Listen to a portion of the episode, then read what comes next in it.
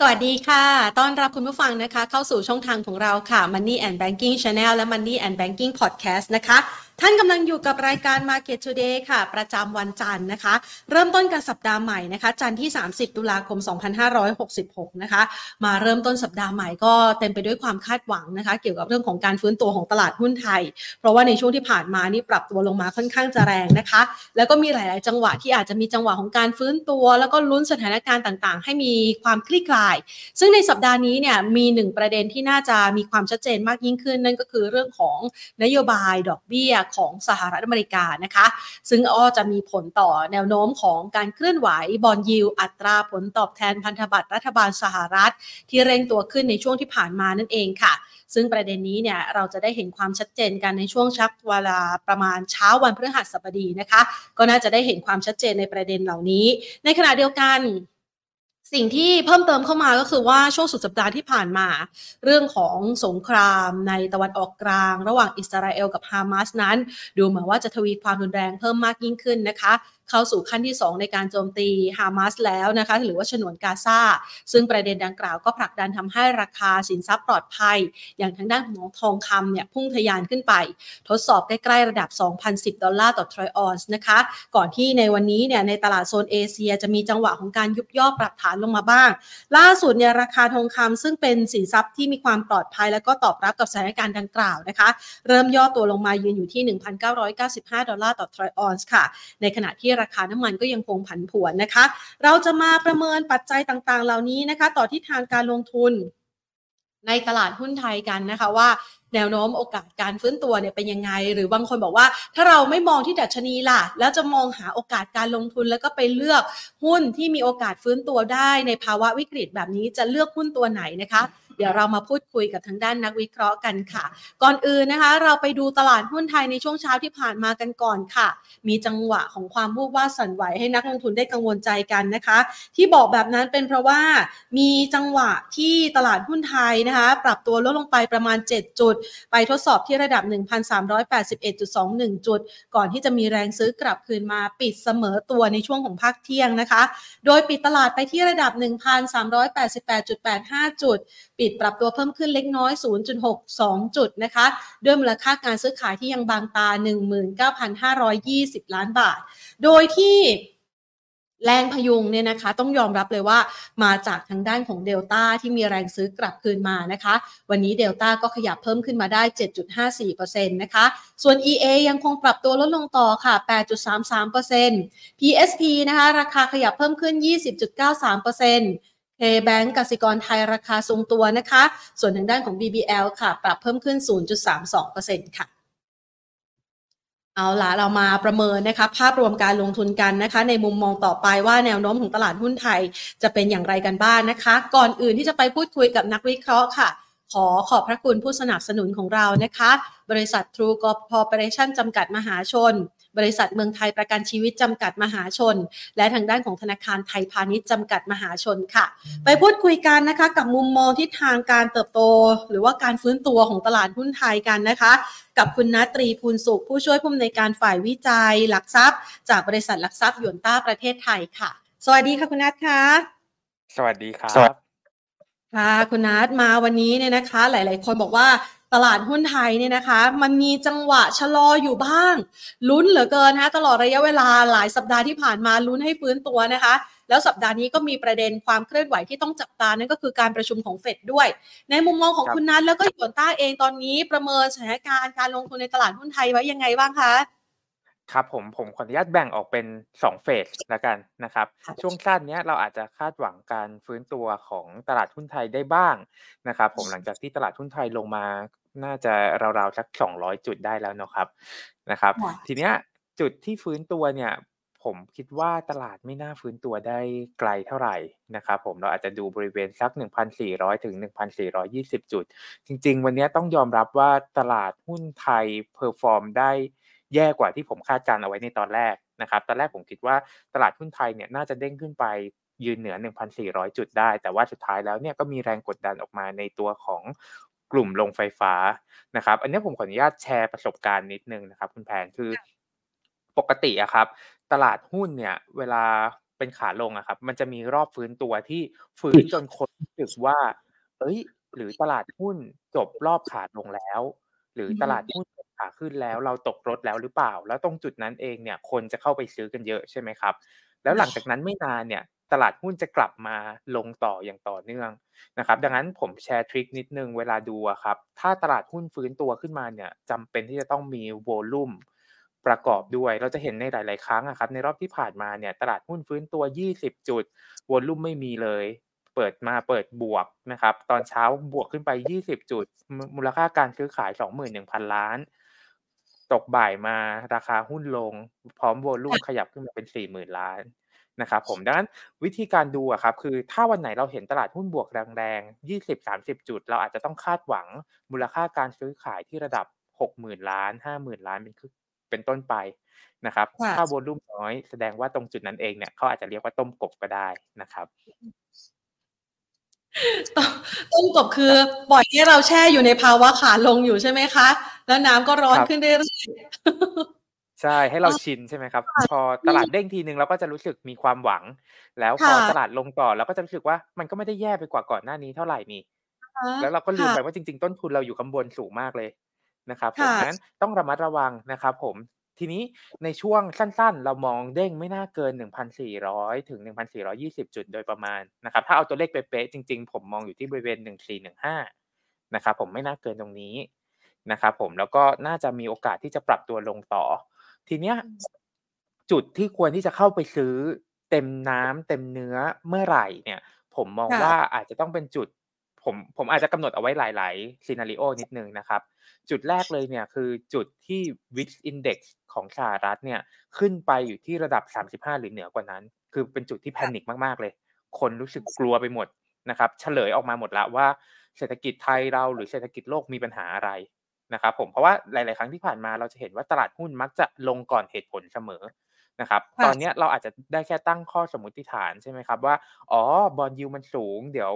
บริษัทต่างๆ ในสหรัฐจะ roll over ไม่ได้หรือเกิด default ขึ้นนะครับหรือต้นทุนทางการเงินมันสูงขึ้น คนอยู่ไม่ไหวบริโภคไม่ไหวกำไรลดลงนะครับหรือประเด็นมันมาจากเรื่องของอ่าเศรษฐกิจของจีน หรือเป็นเรื่องของสงครามนะครับเราจะเห็นว่าหรือเนี่ยเต็มไปหมดเลย แต่เดี๋ยวค่ะสุดท้ายแล้วเนี่ย พอตลาดหุ้นลงไปถึงจุดๆหนึ่งฉเฉลยมักจะตามมาทีหลังอืนะครับผมมดังนั้นในช่วงนี้เองเนี่ยเราอาจจะต้องระมัดระวังตัวนิดหนึ่งนะครับผมฝากทริกเอาไว้อีกนิดหนึ่งคือ Set Index อะครับอันเนี้ยอาจจะเอาไว้ใช้ในรอบหน้านะครับผมคือโดยปกติแล้วถ้าดู monthly chart เนี่ยหรือกราฟรายเดือน เขาจะไม่ค่อยหลุดตัวของเส้นค่าเฉลี่ย 50 เดือนนะครับเมื่อค่ะไหร่ที่หลุดเนี่ยส่วนใหญ่จบไม่สวยทุกครั้ง นะคอืรับผมมดังนั้นจุดนี้เองเนี่ยเราก็อยู่ต่ำกว่าเส้นค่าเฉลี่ย 50 เดือนแล้วเหมือนกัน แล้วเราอยู่ต่ำกว่าเส้นเนี้ยมาสักพักหนึ่งแล้ว เพียงแค่ว่าโอเค ผมก็ยอมรับว่า มีช่วงหนึ่งที่ผม bullish ตลาดเนื่องจากเรื่องของการเลือกตั้งนะครับผมค่แล้ะวก็มีช่วงหนึ่งที่โอเค ผมอาจจะผ่อนโทนมาแล้ว แต่ผมก็ไม่ได้ bearish แบบสุดๆ เพื่อที่จะให้นักลงทุนรอดแบบเต็มน้ำเต็มเนื้อนะครับผมแต่นับจากตรงนี้ไปอะผมยังมองว่าในระยะกลางเนี่ยยังมี downside อีกพอสมควรครับ ค่ะแสดงว่าในช่วงจังหวะนี้เนี่ยนะคะ เราอาจจะทนทานกับสภาวะขึ้นๆลงๆหรือว่าความผันผวน เพื่อที่จะรอการฟื้นตัวในระยะถัดไปนะคะคำว่าครับ downside เนี่ยที่มันอาจจะถูกจำกัดลงหรือว่ามองลงไปอาจจะไม่มากเนี่ยนะคะ ในมุมมองของคุณนัทเองเนี่ยเรามอง downside เอาไว้ให้คุณผู้ชมสักประมาณเท่าไรคะ?ครับผมก็เบื้องต้นก่อนนะครับอือผมเชื่อว่าบริเวณ 1,300 จุด หรือ 1,330 จุดบริเวณนี้เนี่ยน่าจะมีรอบรีบาวแบบจริง ๆ จังๆ ขึ้นมาได้สัก1รอบนะครับผมก่อนที่จะมีโอกาสปรับตัวลงไปอีก ถ้าหากว่าเกิด recession จริง ซึ่งล่าสุดอะครับตัวของ New York Fed เนี่ยมีการประเมินนะครับว่าโอกาสที่จะเกิด hard recession ใน 12 เดือนต่อจากเนี้ยมีค่อนข้างสูง ซึ่งตัวเลขตรงนี้ครับ 12 เดือนเดี๋ยวผมขออนุญาตดูโพยนิดหนึ่งนะครับโอเค คือเมื่อตอนเดือน พฤษภาคมนะครับผมตัว probability ที่ Fed New York ประเมินว่าจะเกิด recession เนี่ยสูงถึงระดับ 70 จุดนะครับผมในอดีตอะครับเคยเกิน 40 จุดเนี่ยเพียงแค่ 4 ครั้ง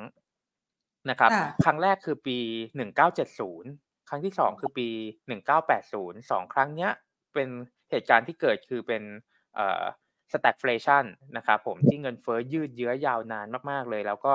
จุดจบของ recession ครั้งนั้นคือ emerging market เนี่ยบางประเทศค่าเงินเขาพังไปนะครับผมค่ะแล้วก็เฟดก็กระตุ้นเศรษฐกิจขึ้นมาอย่างเต็มที่นะครับ ก็รีเซ็ตเริ่มกันใหม่ ครั้งที่สามเนี่ยเป็นช่วงปี 2001 นะครับผมตอนนั้นเองเป็น dot-com crisis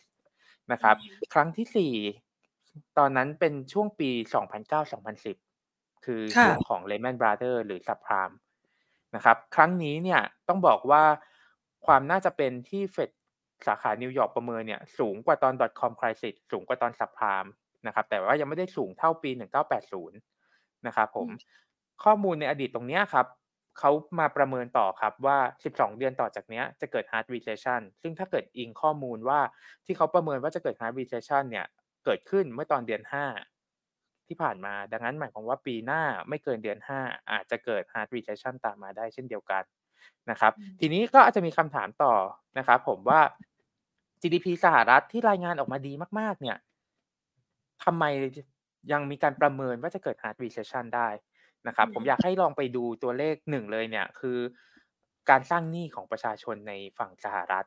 นะครับ โดยเฉพาะหนี้บัตรเครดิต เราจะเห็นว่าหนี้บัตรเครดิตในฝั่งสหรัฐเองเนี่ยทำ all time high ขึ้นมา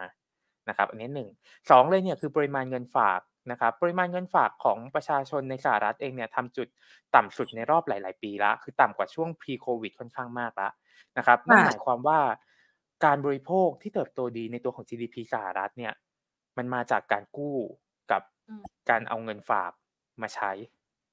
พอเงินฝากมันต่ำมากๆ แน่นอนว่าเขาก็ไม่ได้สามารถที่จะบริโภคได้เท่าเดิมแล้วถูกไหมครับ แล้วก็ตัวเงินกู้ที่สูงมากๆแล้วเนี่ยก็มีความเป็นไปได้ที่วงเงินของเขาจะเต็มแล้ว นะครับค่ะผมดังนั้นการบริโภคเนี่ยก็มีโอกาสที่จะชะลอตัวลงมาแบบมีนัยสำคัญได้เช่นเดียวกัน ทีนี้ตัวเลขอื่นๆใน GDP ที่ดีของสหรัฐคือเรื่องของ inventory นะครับ inventory ที่เพิ่มขึ้นมา ซึ่งมันไม่ใช่กิจกรรมทางเศรษฐกิจโดยตรงนะครับมันอาจค่ะจะเป็นทางอ้อมคือการผลิตแล้วก็เกิดการสร้างงานขึ้น แต่ถ้าเกิดการบริโภคมันชะลอตัวลงอะครับอืมสุดท้ายแล้วเนี่ยการผลิตก็ต้องชะลอตัวลง การจ้างงานก็ต้องเริ่มชะลอตัวลงเหมือนเช่นเดียวกัน นะครับผมค่ะส่วน part อื่นๆเนี่ยถ้าเข้าไปดู in detail อะครับจะเห็นว่ามันไม่ได้มีตัวไหนที่ดีขึ้นมาแบบมีนัยสำคัญเท่าไหร่นะครับผมมันมีเพียงแค่ 2 ตัวเนี้ยที่ดี ดังนั้นเลยเนี่ยผมเชื่อว่าไตรมาสสี่เนี้ยเราจะเริ่มเห็นตัวเลขเศรษฐกิจของสหรัฐที่เริ่มมีสัญญาณว่าจะชะลอตัวลงมาแบบมีนัยสำคัญได้เช่นเดียวกันนะครับ ส่วนอีก 2 ประเทศที่ผมติดตามอยู่นะ คือตัวของเอ่อยุโรปนะครับผมที่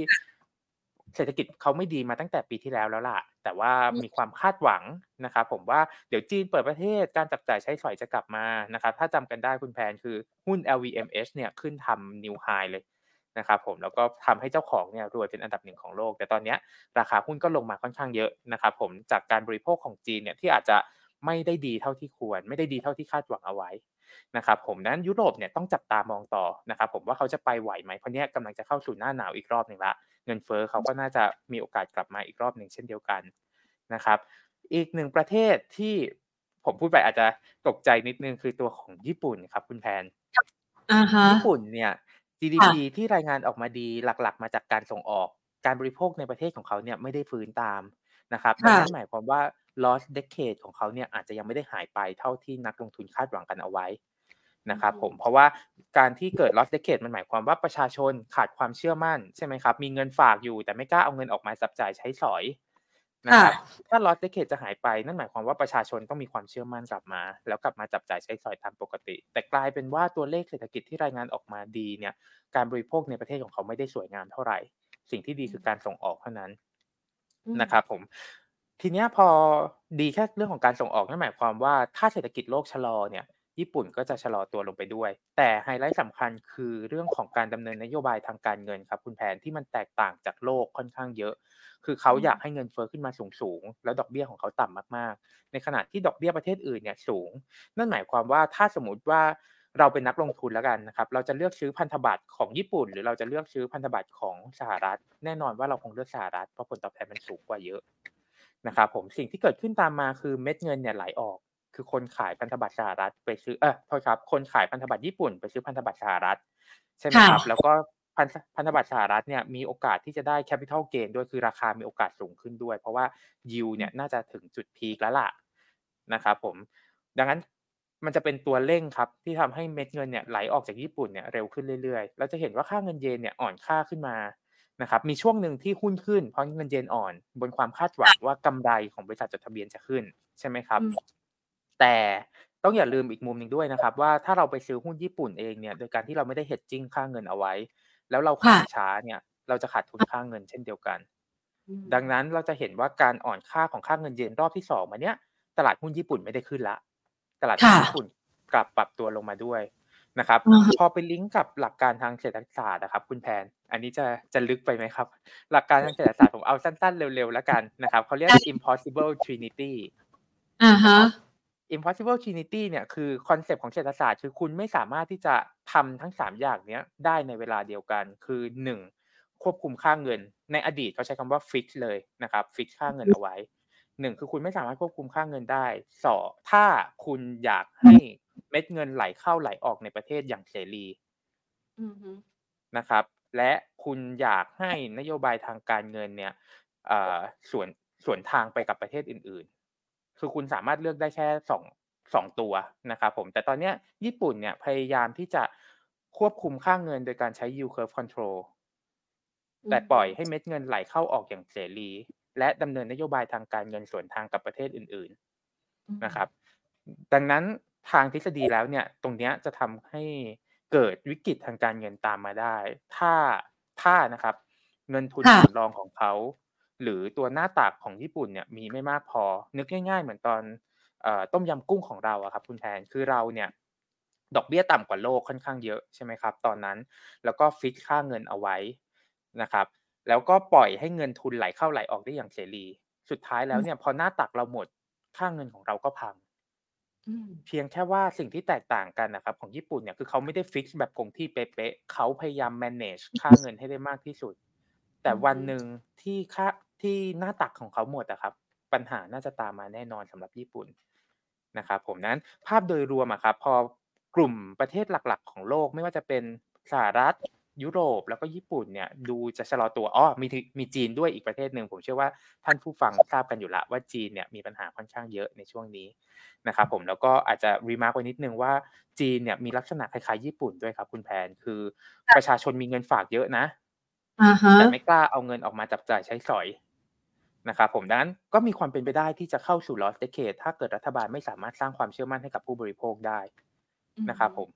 สี่ประเทศหลักๆสี่กลุ่มละกันสี่กลุ่มหลัก ๆ ของโลกที่มีแนวโน้มที่จะชะลอตัวลงเนี่ยทำให้ผมเชื่อว่าโอกาสที่ตลาดหุ้นจะกลับมาเป็นบูลลิชเร็วๆเนี้ยเกิดขึ้นได้ค่อนข้างยากครับคุณแพท ค่ะ ดังนั้นเนี่ยภาพยังคงเป็นปัจจัยกดดัน แต่ว่าถ้าเรามองไปเปรียบเทียบนะคะ ประเทศหลักๆ เขาเริ่มมีแนวโน้มว่าอาจจะเกิดวิกฤต หรือภาวะเศรษฐกิจที่อาจจะชะลอตัวอย่างรุนแรงในอนาคต เรื่องของเม็ดเงินลงทุนเคลื่อนย้ายล่ะคะ พอจะดึงดูดกลับมาได้ไหมเพราะว่าที่ผ่านมาเนี่ยนักลงทุนต่างชาติขายสุทธิหุ้นไทยจนใจหายใจคว่ำหลังจากที่กลับมาซื้ออยู่ช่วงหนึ่งปรากฏว่าตอนนี้ล็อกกำไรขายออกไปเกือบหมดแล้วมั้งคะเรามองยังไงบ้างคะคุณอ่าผมเอาเอาตัวเลขก่อนละกัน เป็นเป็น math ก่อนนะครับ ไม่ได้ฟันธงนะ เป็น math ก่อน คือให้ไปดูตัวของ PE ครับ ในตัวของ Asia Pacific ex Japan ก็ได้นะครับผมว่า PE ใน ในกลุ่มเอเชียแปซิฟิกที่ไม่รวมญี่ปุ่นเนี่ยเขาอยู่ที่ระดับเท่าไหร่กันบ้างนะครับ อันนี้เป็นข้อสังเกตเฉยๆนะ เพราะว่าจริง ๆ แล้วในอดีตเนี่ยประเทศไทยเราเทรดในระดับ valuation ที่สูงกว่าคนอื่นค่อนข้างเยอะมาตลอดนะครับผมแล้วก็ผมสารภาพตามตรงว่าผมไม่ได้เข้าใจโลจิกว่าทำไม PE ของไทยเราถึงสูงกว่า PE ประเทศอื่น ๆ แต่ถ้าเกิดว่าเรามัวแต่สวนตลาดไปเราอาจจะทำ เราอาจจะไม่สามารถแนะนำนักลงทุนได้เท่าไหร่นักนะครับ ผมตอนนั้นก็เลยหลับตาข้างหนึ่งไว้ก่อนนะครับ แต่ตอนเนี้ยมันเริ่มเห็นทรายบางอย่างครับ คือตลาดหุ้นไทยเรา underperform ประเทศอื่นลงมาแบบมีนัยสำคัญมากๆ ปรับตัวลงมาค่อนข้างแรงนะครับ ผมเลยกลับมาดูเรื่องนี้อีกทีหนึ่งว่าสมมุติถ้าเรากลับเข้าไป trade เท่ากับตัวของ PE MSCI Asia Pacific ex Japan เนี่ย เราจะ trade ที่ PE เท่าไหร่ครับคุณแพน พอผมไปดูก็จะได้ข้อสรุปแบบนี้ครับ คือมีสามประเทศเท่านั้นนะครับ ในภูมิภาคที่ PE สูงกว่าเราหนึ่งคืออินเดียสองคือญี่ปุ่นสามคือไต้หวัน ค่ะ และสี่เป็นประเทศไทย ถ้าตัดเจแปนออกไปนั่นหมายความว่าประเทศไทยเราเนี่ยเทรด PE แพงเป็นอันดับสามละในภูมิภาคนะครับ อินเดียเนี่ยเราทราบกันดีอยู่แล้ว GDP เขาโตดีใช่ไหมครับ ปีนี้ปีหน้าน่าจะเกินหกเปอร์เซ็นเขาเลยมีพรีเมียมมากกว่าคนอื่น ญี่ปุ่นเมื่อกี้เราคุยกันไปคือเรื่องของค่าเงินเยนอ่อน แล้วมีแรงเก็งกำไรกันเข้ามานะครับ แต่ว่าระดับดัชนีก็ปรับตัวลงมาอย่างต่อเนื่องละไต้หวันมีตัวของเทคขนาดใหญ่อยู่ในประเทศ ซึ่งเป็น new S curve ของโลกนี้อยู่ละ ทุกคนทราบกันดีนะครับเขาก็เลยได้พรีเมียมขึ้นมา แต่ไทยเราอะครับคุณแพนเรามีพรีเมียมเรื่องอะไรทำไมเราถึงเทรด PE แพงกว่าคนอื่น ๆ หรือแพงกว่าค่าเฉลี่ยในภูมิภาคนะครับ อันนี้ผมตั้งเป็นสมมติฐานเฉยๆนะครับ พอไปดูในตัวของ PE MSCI Asia Pacific X Japan แล้วถ้าสมมติว่าผมตั้งสมมติฐานว่าเทรดเท่ากัน เทรดเท่ากับเขานะครับ เท่ากับค่าเฉลี่ย PE ปีหน้าเนี่ย จะอยู่ที่ประมาณสักสิบสองเท่าครับคุณแพนค่ะ บน EPS ตลาดที่ตอนเนี้ย ผมไปเช็คในบลูมเบิร์กมาเขาคาดกันอยู่ที่ประมาณหนึ่งร้อยนะครับจะได้ออกมาอยู่ที่หนึ่งพันสองร้อยจุด อ่าฮะต่ำกว่านี้อีกนะ ค่อนข้างค่อนข้างเยอะเลยครับคุณแพน ดังนั้นการเทรดอาจจะต้องระมัดระวัง แต่ว่าผมไม่อยากให้ใช้ PE ในการประเมินอย่างเดียว อยากให้ติดตามข่าวสารการลงทุน อยากให้ใช้เทคนิคในการอัปเดตข่าวสารด้วยนะครับแต่ว่าถ้าเกิดลงมาต่ำกว่าพันสองจริง ๆ เองเนี่ยเราอาจจะต้องเตรียมเม็ดเงิน เพื่อที่จะกลับเข้าไปสู้ในตลาดอย่างเต็มเม็ดเต็มหน่วยได้มากขึ้นครับคุณแพน อาจจะให้เป็นเป็นมุมมองนี้แล้วกัน ส่วนใครที่มีหุ้นอยู่เยอะอาจจะต้องหาจังหวะลดสัดส่วนการลงทุนลงบ้างครับ ค่ะ แสดงว่ามุมมองตอนนี้เนี่ยโอกาสฟื้นเนี่ยมีน้อยเต็มที หรือว่าจะฟื้นก็ฟื้นในกรอบจำกัดเต็มทีนะคะ มีแต่ว่าดาวไซด์เนี่ยมีโอกาสที่จะปรับลดลงในช่วงระยะเวลานี้นะคะ อันนี้เนี่ยกินระยะเวลาและรวมไปถึงการมองถึง GDP ของไทยที่จะเติบโตได้ดีกว่าปีนี้ ทั้งมุมมองของโอ้ World Bank เองนะคะ IMF เอง แบงก์ชาติเอง บอกว่าปีหน้า 67 ไทยเติบโตดีกว่าปีนี้แน่นอน มันก็ยังไม่ช่วยตลาดหุ้นไทยใช่ไหมคะ ครับ เพราะว่าตอนนี้ผมเชื่อว่านักลงทุนไม่เชื่อนะครับ ว่า GDP ไทยจะเติบโตได้ดีเท่าที่แบงก์ชาติคาดการหรือ IMF คาดการหรือเปล่านะครับ เพราะว่าเราจะเห็นว่านโยบายต่างๆ ของภาครัฐเองเนี่ยยังไม่ได้มีนโยบายตัวไหนออกมาได้อย่างชัดเจนเลย โดยเฉพาะตัวของดิจิตอลวอลเล็ตนะครับผมที่ เป็นตัวแปรสำคัญเลยที่ทำให้แบงก์ชาติเนี่ยประเมินว่า GDP ไทยของเราจะเติบโตในระดับ 4%หรือมากกว่า แต่สิ่งที่จะต้องแลกกันมาเนี่ยคือความเสี่ยงครับ เพราะว่าถ้าเกิดตัวทวีเนี่ยมันหมุนได้ไม่มากพอนะครับหรือการหมุนของเม็ดเงินละกันสมมติว่าผมได้มา 1 0,000 บาท ผมเอาไปซื้อข้าว แล้วร้านข้าวเอาตัว 1 0,000 บาทเนี้ยไปซื้อวัตถุดิบแล้วผู้ผลิตวัตถุดิบเอาเงินไปหมุนต่อไปเรื่อยๆเนี่ยถ้าเกิดสมมติว่าตัวทวีมันมีไม่ถึง 1 เท่า ซึ่งมันเป็นไปได้ในทางทฤษฎีนะครับ เดี๋ยวผมจะอธิบายว่าทำไมมันถึงจะไม่ถึงหนึ่งเท่าได้นะครับผมตรงนั้นเองเนี่ยก็จะทำให้ภาระหนี้สินของประเทศไทยเราเองเนี่ยมีความเสี่ยงที่จะสูงขึ้นนะครับ แล้วก็พออ่าแล้วก็สิ่งที่แย่กว่านั้นแล้วกันครับคุณแพนคือความไม่ชัดเจนนะตอนนี้ผมเชื่อว่าต่อให้มีหรือไม่มี แต่ขอมีความชัดเจนนะตอนนี้จะเป็นบวกกับตลาดหุ้นรวมถึงเศรษฐกิจไทยมากกว่านั้น ผมยกตัวอย่างอย่างตัวผมละกันคุณแพนผมมีแผนจะซื้อโทรศัพท์ใหม่สมมุตินะครับ ผมก็รู้สึกว่าเอ๊ะ ผมรอหมื่นหนึ่งของรัฐบาลดีกว่ามันเหมือนได้ประหยัดไปหมื่นหนึ่งดังนั้นการจับจ่ายใช้สอยของผมในช่วงเนี้ย ก็จะชะลอตัวลงถูกไหมครับ จนกว่าจะมีนโยบาย อันนี้จะเป็นข้อเสียครับของนโยบายกระตุ้นเศรษฐกิจที่รุนแรงแต่ดันประกาศก่อนที่จะทำจริงค่อนข้างนาน เพราะคนจะรอนะครับทางเศรษฐศาสตร์เนี่ยเวลาอยากกระตุ้นเศรษฐกิจอะครับ จะต้องเซอร์ไพรส์กลับมาเลย อย่างเช่นประกาศ หนึ่งหมื่นบาท แล้วเดือนหน้าแจกเลย แบตนี้จะเป็นบวกมากๆค่ะนะครับ แต่กลายเป็นว่าพอประกาศก่อนเนี่ย คนชะลอหมดเศรษฐกิจมันแย่ลงไปครับคุณแพนดังนั้นจุดสำคัญเหมือนกันของการกลับตัวของตลาดหุ้นไทยในรอบนี้อาจจะเป็นเรื่องของความชัดเจนเกี่ยวกับนโยบายครั้งนี้ และน่าจะมีรอบแรลลี่รอบใหญ่ ๆ ได้รอบหนึ่งครับ ค่ะ นี่คิดภาพเห็นชัดเลยนะคะ คือเรารอแล้วรอเล่าเฝ้าแต่รอยังไม่ยังไม่ได้ออกมาสักทีนะคะ จะซื้ออะไรก็อ่าเดี๋ยวรอก่อนนะคะ จนตอนนี้พอ เอ๊ะ จะได้หรือเปล่านะ ก็เอองั้นไม่ซื้อแล้วกัน ครับนะอารมณ์มันน่าจะเป็นแบบนี้นะ เอองั้นไม่ซื้อแล้วกันตายละสงสัยเศรษฐกิจไม่ดีถ้าหากว่าไม่ได้ออกมาตามที่ท่านให้คำสัญญาเอาไว้สงสัยเศรษฐกิจไทยจะไม่จะต้องไม่ดีแน่เลย แล้วเดี๋ยวพอ ระยะเวลาถัดไปก็ยิ่งประหยัดการใช้จ่ายเข้าไปอีกนะคะ อันนี้ก็อาจจะเป็นภาพในลักษณะแบบนั้นก็ได้นะ ถ้าจะประเมินจากความรู้สึกนะคะ ทีนี้มาในจังหวะแบบนี้คุณนัทฟังดูแล้วเนี่ยมันก็ปิดทางการขึ้นของตลาดหุ้นไทยนะคะ แต่ว่าเปิดทางการลง มันต้องคุณยังไงล่ะคะ เพราะว่าตอนนี้เนี่ยก็เต็มมือ ไอที่จะขยับขยายออกก็ อุ๊ยอีกนิดนึงอีกนิดนึงอ้าวไม่ผ่านครับแล้วนะคะ ตอนนี้นั่งทับมือ แล้วพักพอร์ตไปยาวๆเลย หรือว่าเราแนะนำการจัดสรรพอร์ตยังไงบ้างคะครับผมต้องต้องเอ่ออันเนี้ยจะขึ้นอยู่กับสัดส่วนของของพอร์ตของแต่ละท่านก่อนนะครับผมถ้าเกิดเป็นท่านที่มี cash มีเงินสดมากกว่า50-60%อยู่แล้วเนี่ย อันเนี้ยสบายละอ่านะครับผมนั่งทับมือแล้วอยู่เฉยๆได้ หรือใครที่ aggressive หน่อย อาจจะอือฮึ zero weight ไปเลย ก็ทำได้เหมือนกัน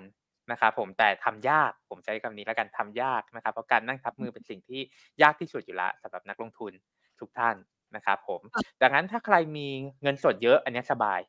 ถ้าใครไม่มีเงินสดเลย ผมแชร์แบบนี้ครับ วันเนี้ยเราจะเห็นว่าจริง ๆ แล้วตลาดหุ้นเนี่ยลงด้วยตัวของกลุ่มโรงไฟฟ้าเป็นหลักกลุ่มอื่น ๆ มีการฟื้นตัวขึ้นมาบ้างนะครับค่ะหาจังหวะลดสัดส่วนการลงทุนลงบ้าง ถ้าใครมีหุ้นร้อยเปอร์เซ็นเลยเนี่ย ผมแนะนำว่าให้หาจังหวะขายออกสักสามสิบเปอร์เซ็นตอือฮึ นะครับ แล้วเอาสามสิบเปอร์เซ็นเนี้ยไปศึกษาเรื่องการทำ SBL อือฮึหรือการช็อตนะครับผมเพราะว่าพอเมื่อกี้มีหุ้นร้อยใช่ไหมครับ ขายออกมาเป็นเงินสด 30%ก็จะมีหุ้นเหลืออยู่ 70%แต่ถ้าเกิดเราเอา 30%ที่ได้มาเนี่ยไปช็อตในกลุ่มที่เราคิดว่าน่าจะลงมากกว่าตลาดอืมสัดส่วนที่เป็นหุ้นเน็ตจริงๆอะเราจะเหลือ 40%ทันที ถูกไหมครับ 70ลบ30 ก็จะเหลือ 40%ทันที ดังนั้นมันจะช่วยบรรเทาผลกระทบของ portfolio ได้นะครับ แต่ใจต้องแข็งนิดนึง เพราะว่าการที่จะมา short ตรงเนี้ย ผมเชื่อว่ามันทำได้ค่อนข้างยาก แล้วก็การที่จะมาขายตรงเนี้ยก็ทำได้ค่อนข้างยากเช่นเดียวกัน แต่มันเป็นการบริหารความเสี่ยงของพอร์ตละ คือสิ่งที่โดนไปแล้วเนี่ย เดี๋ยวเรารอนะครับผมที่จะเกิดรอบใหม่เนี่ย เราค่อยเอาคืน แต่ณตอนเนี้ยเราต้องใช้คำว่ารักษาชีวิตยังไม่ยอมให้ตัวเองตายละกันครับคุณแผนค่ะเพื่อที่จะมาคือสู้รอบใหม่ จริงๆ แล้วภาพนะ มันเป็นเหมือน mindset นะคะ เวลาที่ตลาดลงมาลึกๆ นะ คนก็จะคิดว่า เอ้ย ลงอีกไม่เยอะแล้ว คงลงอีกไม่เยอะแล้ว แต่จริงๆ แล้วมันความเป็นจริงก็คือว่าตลาดอะมันไม่ได้คิดเหมือนเรานะคะ คือลงต่ำสุดแล้วก็ยังมีโอกาสต่ำสุดได้อีกนะคะ หรือว่าสูงขึ้นไปแล้วยังมีโอกาสสูงขึ้นไปได้อีกนะคะ จนต้องร้องขอชีวิตนั่นแหละนะคะ ถึงจะมีจังหวะในการที่จะจัดสรรพอร์ต ได้ หรือว่าเรียนรู้เป็นประสบการณ์ได้นะคะ ดังนั้นในครับช่วงนี้เนี่ยพอมันเป็น SBL ก็คือลักษณะของการศึกษาวิธีช็อตเอาเอาอย่างนี้ครับต้องบอกคุณผู้ชมก่อนเพราะว่านักลงทุนไทยเนี่ยต้องยอมรับว่าส่วนหนึ่งบางท่านก็มีเทคนิคพิเศษนะคะคือเก่งในการขาย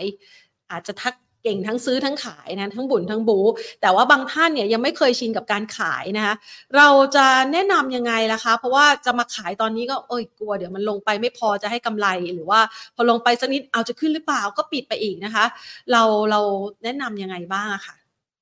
ครับผมเอ่อวิธีการหลักๆนะครับผมคือเราอาจจะตั้งจุด stop loss เร็วหน่อยนะครับผมว่าสมมุติว่าเราช็อตหุ้นตัวหนึ่งเราอาจจะตั้งจุด stop loss สัก 4-5%ไม่เกินนี้นะครับผมในขณะที่ room ในการได้กำไรก็คือถ้าเกิดหลุดทำกรอบแนวรับลงมาเราอาจจะต้องได้คำใหญ่มากกว่านั้นสัก 2 เท่าหรือ 3 เท่า หมายความว่าเราคาดหวังผลตอบแทนจากการลงเนี่ยสัก 10%หรือ 15%ถ้าเกิดเราตั้งจุด stop loss ไปที่ 5%นะครับผมก็อันเนี้ยอาจจะแนะนำได้ประมาณนี้ เพราะว่าถ้าแนะนำเป็นหุ้นรายตัวอาจจะอาจจะไม่ ไม่ไม่ดีกับนักลงทุนเท่าไหร่เพราะนักลงทุนบางท่านคงมีหุ้นตัวนั้นๆอยู่ในพอร์ตบ้างอะไรอย่างเงี้ยครับเลยอาจจะไม่ได้ลงเป็นรายตัวครับ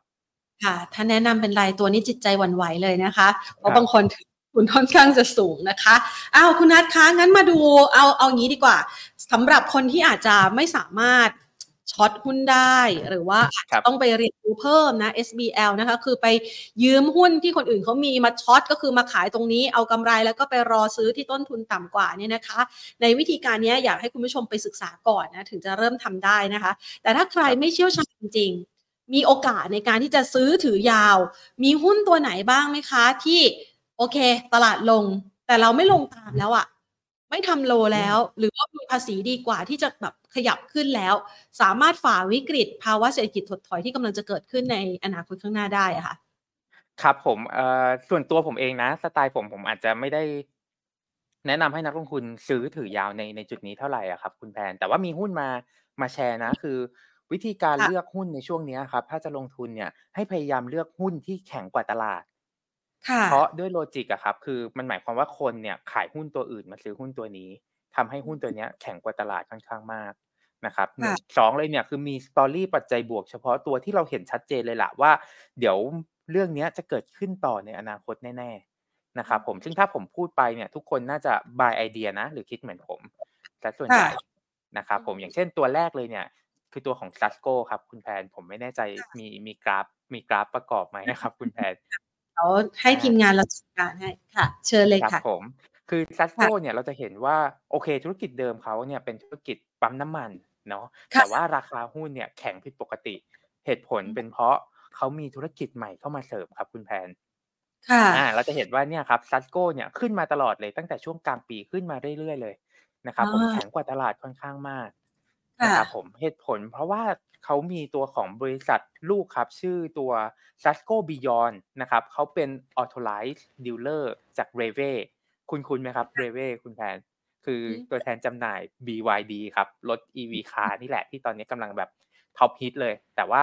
ตลาดเนี่ยช่วงเนี้ยพอมันลงเยอะใช่ไหมคุณแพนก็ไม่มีใครมาคอยอัปเดตครับว่าหุ้นตัวนี้ขึ้นเพราะอะไรมีสตอรี่ค่ะอะไร แต่จริงๆแล้วเนี่ยตอนเนี้ยเขาเป็นตัวแทนในการจัดจำหน่าย BYD ท่านหนึ่งด้วย นะครับผมอ่าทีนี้พอไปดูในตัวของ Story BYD อะครับอ่าค่ะยอดขายแล้วกันที่เขาวางเอาไว้นะครับผมคือตัวของ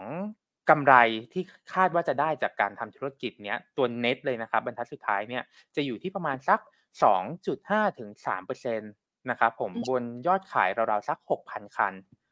ราคาเฉลี่ยอยู่ที่ผมตีประมาณสัก 1.2 ล้านแล้วกันต่อคันนะครับผมก็จะทำให้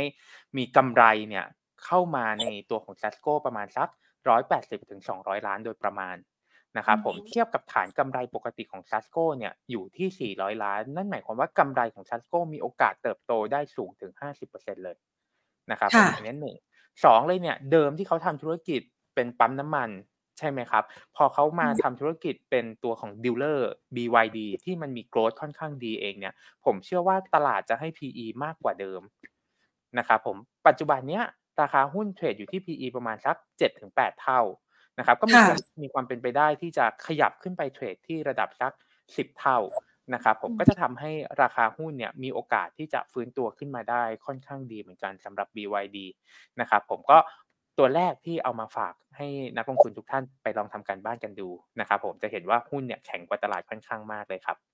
อืมฮึนะคะ ก็ซัสโกนะคะ ตัวต่อไปล่ะคะ อันนี้อันนี้เราเน้นเก่งกำไรหรือว่าจังหวะเข้าออกยังไงบ้างคะครับผมเป็นเป็นเทรดดิ้งแล้วกันนะครับผมบน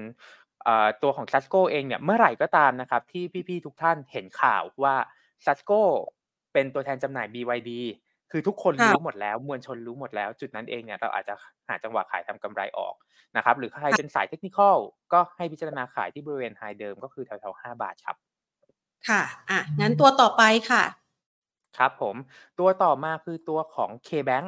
นะครับผมเราจะเห็นว่า KBank เองเนี่ยรายงานผลประกอบการออกมาครั้งเนี้ยดีกว่าที่ตลาดคาดรวมถึง Guidance เองเนี่ยโดยปกติถ้าใครติดตาม KBank นะครับจะเห็นว่า Guidance เนี่ยแต่ละครั้งออกมาแย่ทั้งนั้นเลย นะครับผมไม่เคยดีสักครั้ง ครั้งเนี้ยออกมาเซอร์ไพรส์ตลาดนะครับว่าอ่าเอ้ย Guidance เขาดูดี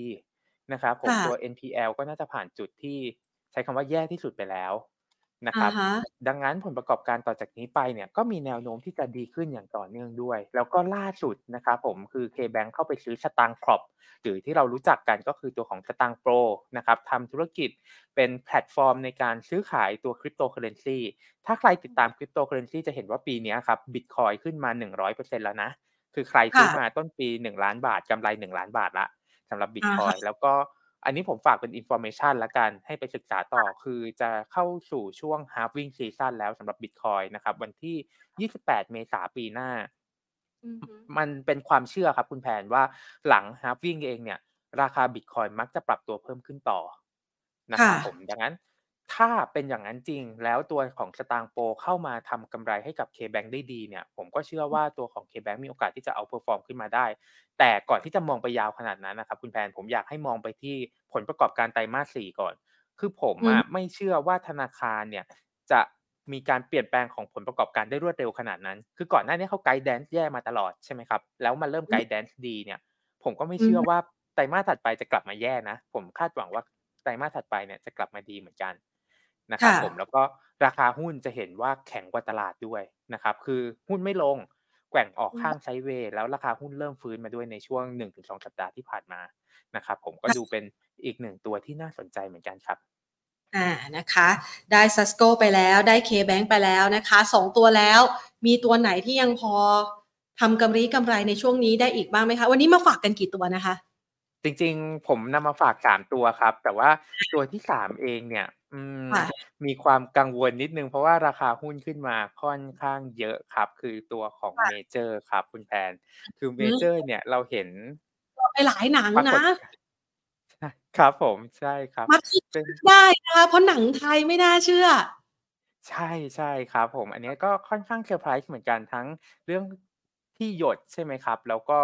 เรื่องของเอ่อสัปเหร่อใช่ไหมครับ มีค่ะ โอ้โฮ กระแสนี่ร้อนแรงมากๆ คนไปดูกันมาก ๆ เยอะมากๆนะครับ ไม่แน่ใจคุณแพนได้ไปดูยังครับ กลัวค่ะก็กลัวหนังนะครับกล้าดูครับผมค่ะอะฮะอาตรได้ไปดูงเนี้ยมันหรือยังไหม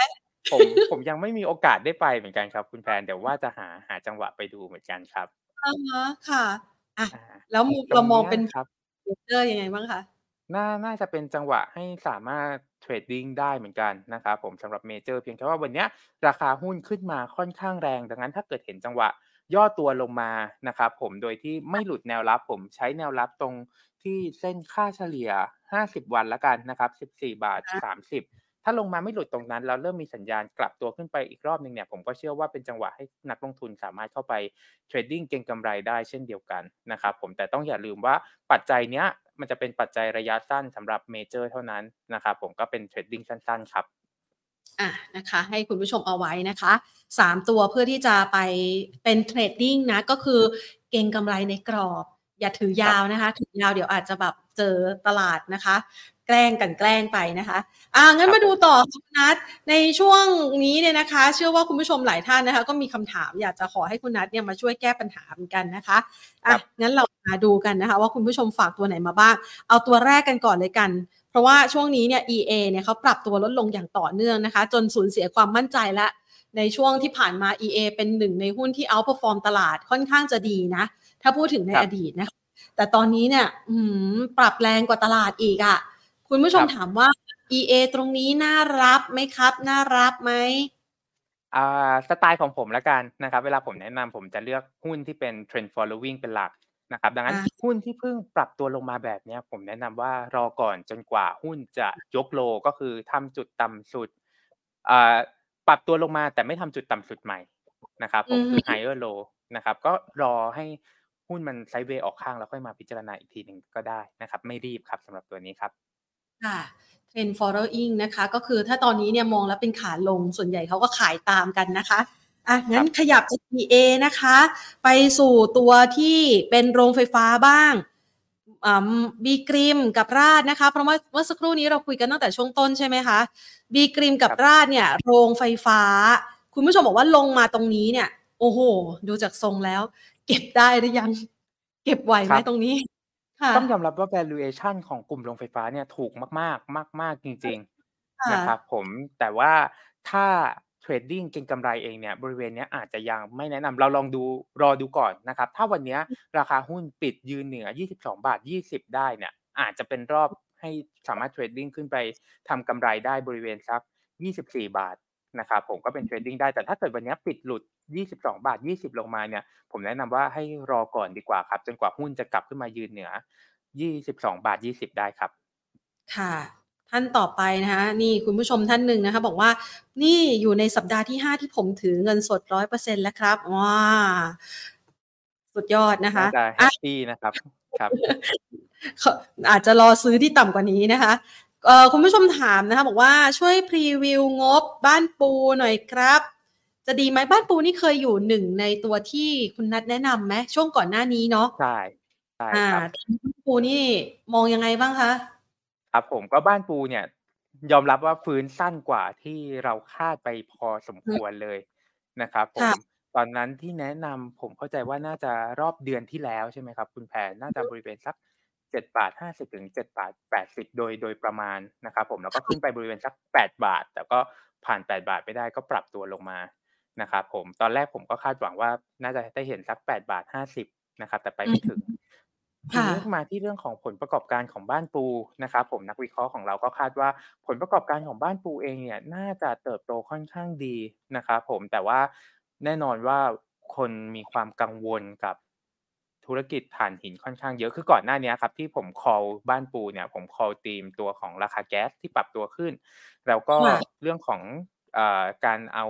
หุ้นลูกนะครับผมคือ BKV เนี่ยเข้าตลาดหุ้นสหรัฐ เพียงแค่ว่าพอมาในสถานการณ์แบบนี้ครับคือตลาดหุ้นสหรัฐปรับตัวลงมาค่อนข้างเยอะเองเนี่ย ผมเลยไม่แน่ใจว่า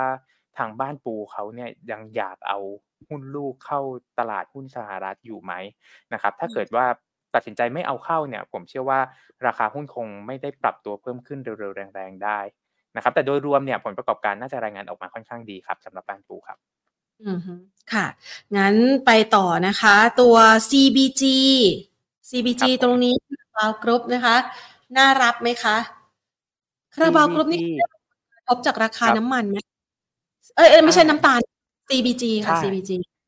น้ำน้ำตาลครับ โดนโดนน้ำตาล แต่ว่าราคาหุ้นก็ลงมาค่อนข้างเยอะละ แล้วก็ตัวนี้ครับจะเป็นตัวอย่างสำคัญเลยครับ คุณแพนถ้าถ้าทำได้อาจจะรบกวนช่วยซูมเข้าไปใกล้ๆอะครับ จะเห็นว่าหุ้นเนี่ยไม่หลุดโลเดิมนะครับ โลเดิมเนี่ยหกสิบสี่ยี่สิบห้านะครับผมในในช่วงกรอบสั้นๆตรงนั้นเลยนะครับ พอไม่หลุดโลเดิมลงมาแล้วเนี่ย MACD กำลังจะตัดขึ้นเนี่ยแน่นอนว่ามีโอกาสค่อนข้างเยอะนะครับผมที่ราคาหุ้นจะฟื้นตัวขึ้นมา โดยกรอบแนวต้านแรกเนี่ยอยู่ที่บริเวณ 68 บาท 50 ซึ่งส่วนตัวผมอะ่ะ ผมเชื่อว่ามีโอกาสนะ ที่จะทะลุ 68 บาท 50 ขึ้นไปได้นะครับผม ดังนั้นตรงเนี้ยอาจจะเทรดดิ้งได้ แต่ให้ไปขายอยู่ที่บริเวณสัก 70 บาท ไม่อยากให้ไปลุ้นเกี่ยวกับผลประกอบการมากนักนะครับสำหรับคาราบาวครับ ค่ะ จังหวะตลาดแบบนี้ก็เอากำไรไม่มากนะคะ พอได้กำไรแล้วก็เราก็หนีแล้วเนาะใช่ครับค่ะ PTG ค่ะ มีการกลับตัวของราคาแล้วนะคะ แล้วก็ IRPC อันนี้น่าจะสนใจในตัวปิโตรนะคะ ครับผม PTGC ขออภัยค่ะ PTTGC นะคะ มีแนวโน้มฟื้นมากับ IRPC ด้วยค่ะ ครับปตท GC เองเนี่ย ถ้าใครเป็นสายเทคนิคจะเห็นว่ามันสามารถตีเทรนไลน์ระยะสั้นได้นะครับผมแล้วก็เห็นว่าราคาหุ้นเนี่ยเบรกเทรนไลน์ขึ้นมาละ เพียงแค่ว่าณจุดนี้ครับผมไม่ได้แนะนำให้ซื้อละ เพราะว่าถ้าเป็นเรื่องของ fundamental อะครับปตท GC จะไปลิงก์กับเศรษฐกิจจีนค่อนข้างเยอะนะครับโอเคเศรษฐกิจจีนปีนี้น่าจะเติบโตได้ในระดับ 5%ตามเป้าหมายของเขาแล้ว แต่นักลงทุนไม่ได้คาดหวังแค่นั้นสิครับคุณแพนนักลงทุนคาดหวัง 5.5ถึง6%นะครับมันก็เลยกลายเป็นว่าแบบนี้หุ้นกลุ่มของปิโตรเคมีก็อาจจะยังไม่ได้ดีเท่าไหร่นะครับผมฟื้นตัวขึ้นมาเชื่อว่าเป็นเรื่องของ technical rebound คือการ cover short คือใครที่ทำ SBL มาที่เราเล่าไปตอนแรกอะครับ คุณแพนเขาก็ไล่ปิดสถานะล็อกกำไรก่อน มันก็เลยทำให้หุ้นเนี่ยฟื้นขึ้นมาได้นะครับ ตัวของ IRPC เองเนี่ย ก็น่าจะมีในลักษณะคล้ายๆกันคือฟื้นขึ้นมา แต่ฟื้นขึ้นมาได้ไม่แรงเท่า เพราะว่า IRPC เนี่ยอาจจะไม่ได้เป็นหุ้นที่กองทุนหรือนักลงทุนนิยมมากนักนะครับ ไม่ว่าจะเป็น trading short หรือว่าจะเป็น trading longนะครับ มันก็เลยทำให้ราคาหุ้นเนี่ยฟื้นตัวได้สั้นกว่าครับสำหรับ IRPC ครับอะตัวสุดท้ายนะคะ AAI ค่ะ คุณผู้ชมถามแบบนี้สงสัยทรงลงแน่นอนนะคะ ถือ AAI อยู่ทำยังไงดีครับอ้าวฟื้นแล้วนี่ฟื้นนะฟื้นไหม AA ฟื้นครับ AAI เนี่ยเราเห็นว่ามันยกโลขึ้นมาแล้วเห็นไหมครับ ก็คือ รอบนี้ที่ลงมาไม่ทำจุดต่ำสุดใหม่นะครับ MACD จะตัดขึ้นเหมือนกันนะครับผมแล้วก็ล่าสุดเลยเนี่ยคือตัวของ ITC นะครับ เรามีการพรีวิวผลประกอบการนะครับ ผมก็รายงานออกมาอ่าแนวโน้มอ๋อมีมีรายงานผลประกอบการออกมาแล้วในช่วงบ่ายนี้นะครับผมรายงานกำไรปกติออกมาเนี่ยดีกว่าที่ตลาดคาดถึง 36%เลย ซึ่งทำธุรกิจเดียวกันกับ AAI นะครับผมมันก็เลยทำให้ราคาหุ้น AAI เนี่ยฟื้นตัวขึ้นมา แล้วก็ผมก็เชื่อว่าแนวโน้มผลประกอบการน่าจะนะครับไปในทิศทางเดียวกัน ดังนั้นตัวเนี้ยถ้าใครมีอยู่อาจจะไปรอหาจังหวะขายทำกำไรที่บริเวณสัก 4 บาทได้ครับ คือกรอบแนวต้านเดิมด้านบนครับนะคะให้เอาไว้นะคะสำหรับคุณผู้ชมที่สอบถามตัวหุ้นกันเข้ามานะคะ แล้วก็จังหวะแบบนี้ ถ้าใครยังถือเงินสดไหว ก็ถือไว้ถือเงินสดไว้ก่อนนะคะ ใช่ไหมคะคุณนัทจังหวะยังไม่หรือว่า ครับผมหรือว่าไปซื้อพวกกองทุนพันธบัตรที่ลงทุนในพันธบัตรสหรัฐเยอะ อันนี้เป็นทางเลือกที่ดีเหมือนกันนะครับ อย่างกองที่หยวนต้าเราแนะนำอยู่เนี่ยคือกองทุน UGIS-N นะครับผมกองทุนนี้จะลงทุนในพันธบัตรทั่วโลกเลย แต่มีสัดส่วนหลักๆ อยู่ในสหรัฐตัวยิวนะครับ ตัวดอกเบี้ยที่กองทุนถืออยู่อีกทีหนึ่งนะครับ อยู่ที่ประมาณสักเกือบเกือบแปดเปอร์เซ็นตในขณะที่ maturity อะครับคืออายุของพันธบัตรที่เขาถืออยู่เนี่ยไม่ได้ยาวมากนะคือสี่สี่ปีโดยประมาณ ดังนั้นถ้าเกิดยิวยังปรับตัวขึ้นต่อผลกระทบต่อราคาจะค่อนข้างน้อย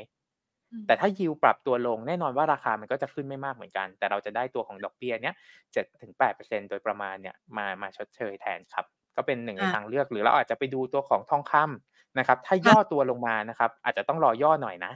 คือย่อตัวลงมาอาจจะเป็นจังหวะในการเข้าไปซื้อได้ แล้วก็ช่วงนี้เข้าใกล้สู่ช่วงการซื้อ S S F I M F แล้วด้วยนะครับ ผมก็อาจจะดู 2 กองนี้ประกอบเพราะตัวผมเองก็ซื้อ 2 กองนี้เป็นหลักครับนะคะให้คำแนะนำเอาไว้นะคะ บางทีถืออะไรที่มันปลอดภัยและได้กำไรสบายใจกว่ามาลุ้นนะคะ กับหุ้นที่อาจจะยังไม่ใช่อยู่ในช่วงของการฟื้นตัวที่โดดเด่นนักนะคะ วันนี้ต้องขอขอบคุณคุณนัทมากเลยนะคะ มาให้ไอเดียการลงทุนค่ะ ขอบคุณค่ะ ขอบคุณครับคุณแพนครับ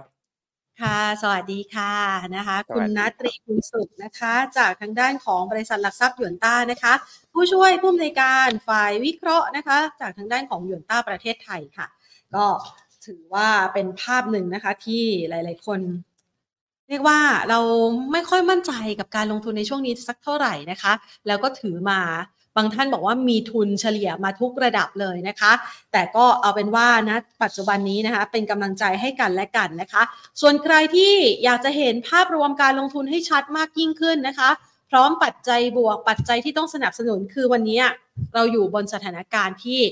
1 ถ้าเป็นนักลงทุนก็ไม่ค่อยมั่นใจในการลงทุนสักเท่าไหร่ ถ้าหากว่าท่านถือครองหุ้นจะเป็นส่วนใหญ่นะคะ โดยเฉพาะยิ่งหุ้นไทยนะคะ แต่ถ้าหากว่าเป็นผู้ประกอบการธุรกิจ เวลาเราเห็นตลาดหุ้นปรับตัวลงแรงๆแบบนี้ ซึ่งตลาดหุ้นเนี่ยนะคะ มันเป็นตัวชี้วัดมุมมองของนักลงทุนกับภาวะเศรษฐกิจที่กำลังจะเกิดขึ้นในอนาคตข้างหน้า นักธุรกิจก็อาจจะรู้สึกไม่ค่อยมั่นใจ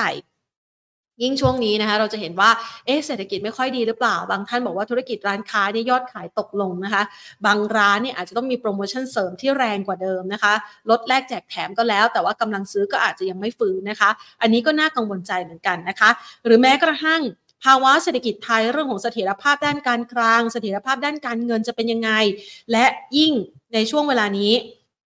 มันมีปัญหาเรื่องของภูมิรัฐศาสตร์นะคะ geopolitics นะคะ ยิ่งเขามีความขัดแย้งกันมากเท่าไหร่ มีความแข็งกร้าวกันมากเท่าไหร่ การค้าโลกยิ่งกระจุกตัวนะคะ แล้วก็อาจจะเกิดภาวะติดขัด เรามองจากจุดที่เริ่มต้นจากตัวเรา ไปจนถึงภาพใหญ่ที่จะเกิดขึ้นกับประเทศไทยเลยนะคะ นี่ก็เป็นที่มาละค่ะของงานสัมมนาที่เราจะมี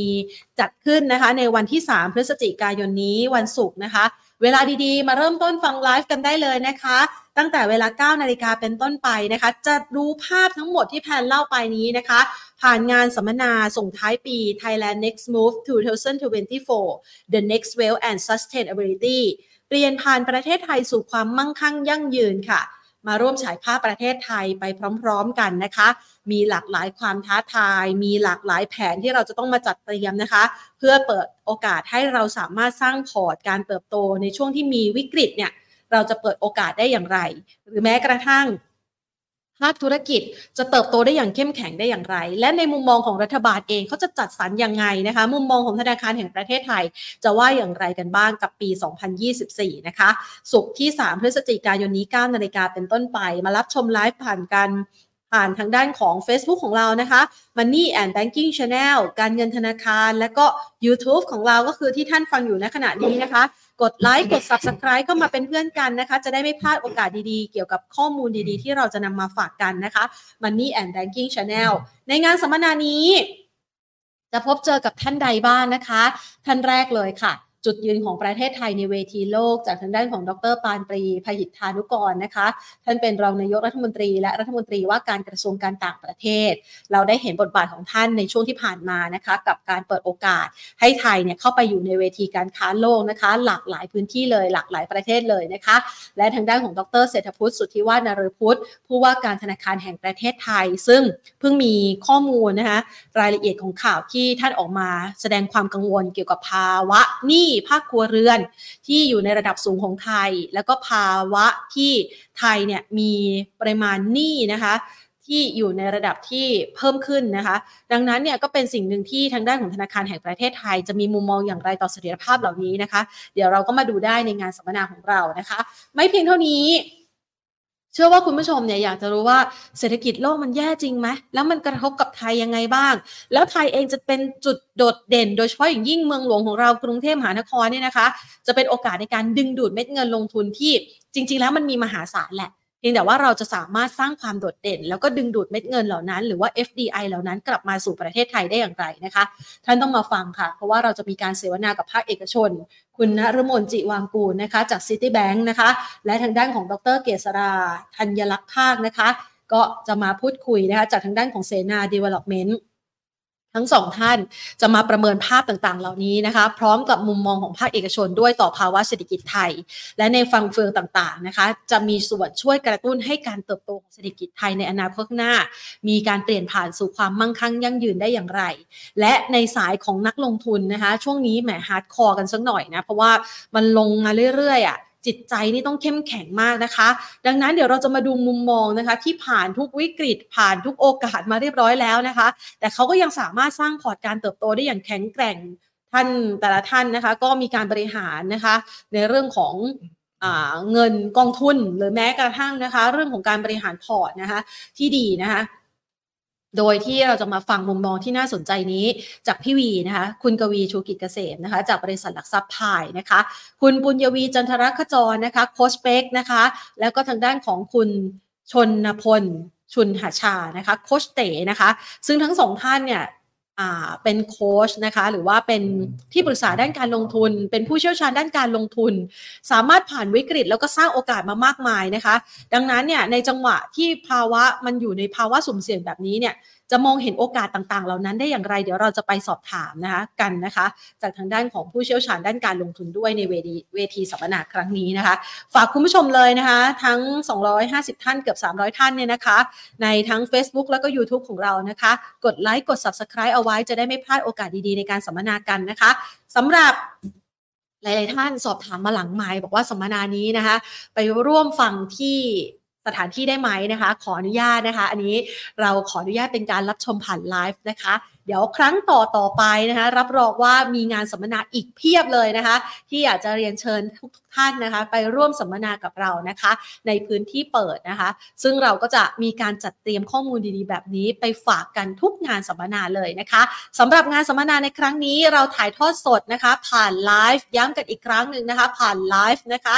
ไลฟ์ผ่านช่องทาง Facebook ในเครือวารสารการเงินธนาคาร ไปดูหลักๆ ได้เลยที่การเงินธนาคาร และก็ Money and Banking Channel และท่านที่อยู่กับเราขณะนี้ใน YouTube นะคะก็สามารถรับชมที่นี่ได้เลยนะคะ Money and Banking Channel ค่ะ กดไลค์กด Subscribe เอาไว้นะคะ จะได้ไม่พลาดข้อมูลดีๆ ที่เราจะนำมาฝากกันนะคะ อย่างที่เราบอกเมื่อสักครู่นี้คุณนัทพูดถึงเรื่องของบิตคอยนะว่ามันจะพุ่งทะยาน ต้นปีมาจนถึงณปัจจุบันร้อยเท่า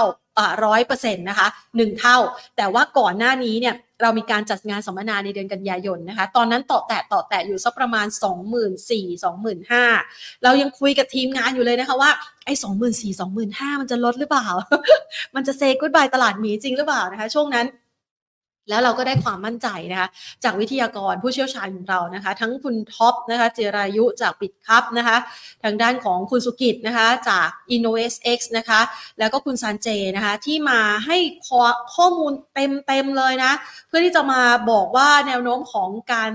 ฟื้นตัวของดิจิทัลเคอร์เรนซีเนี่ยมันกำลังจะมา คุณผู้ชมดูสิคะสัมมนาของเราเนี่ยมาก่อนการมาก่อนการถึง 2 เดือนนะคะ จนมาณปัจจุบันเนี่ยบิตคอยพุ่งทะยานมากว่า เรียกว่าเกือบเกือบหมื่นเหรียญแล้วนะคะ จากวันที่เราสัมมนานะคะ ไม่อยากให้คุณผู้ชมพลาดโอกาสดีๆแบบนี้ที่เราจัดกันนะคะสำหรับท่านใดที่อยากจะรู้ข้อมูลที่มากกว่านี้ และโอกาสของการไปต่อของบิตคอยซึ่งบางท่านบอกว่าแค่สามหมื่นสี่สามหมื่นห้าอาจไม่พออาจจะไปได้ไกลกว่านี้อีกนะคะ เพียงแต่ว่าจังหวะการลงทุนไม่ใช่ไล่ราคาเหมือนเดิมนะ เราต้องมีความ มีประสบการณ์นะคะรู้จักเรียนรู้จังหวะของขาขึ้นอาจจะย่อบายหรือเปล่า หรืออาจจะต้องมองยังไงนะคะลองไปฟังดูนะคะสำหรับงานสัมมนาของเรานะคะที่เกิดขึ้นในช่วงเดือนกันยายนที่ผ่านมาเรามีคลิปเต็มๆนะคะ อยู่ในช่องนี้ด้วย Money and Banking Channel นะคะ เดี๋ยวแพนไปบอกน้องดีกว่า ให้น้องเกี่ยวเอาคลิปมาแปะเอาไว้ให้ได้นะคะสำหรับคุณผู้ชมที่อยากจะมารับชมกันนะคะ เอาละวันนี้หมดเวลาแล้วนะคะ ลากันไปก่อน สวัสดีค่ะ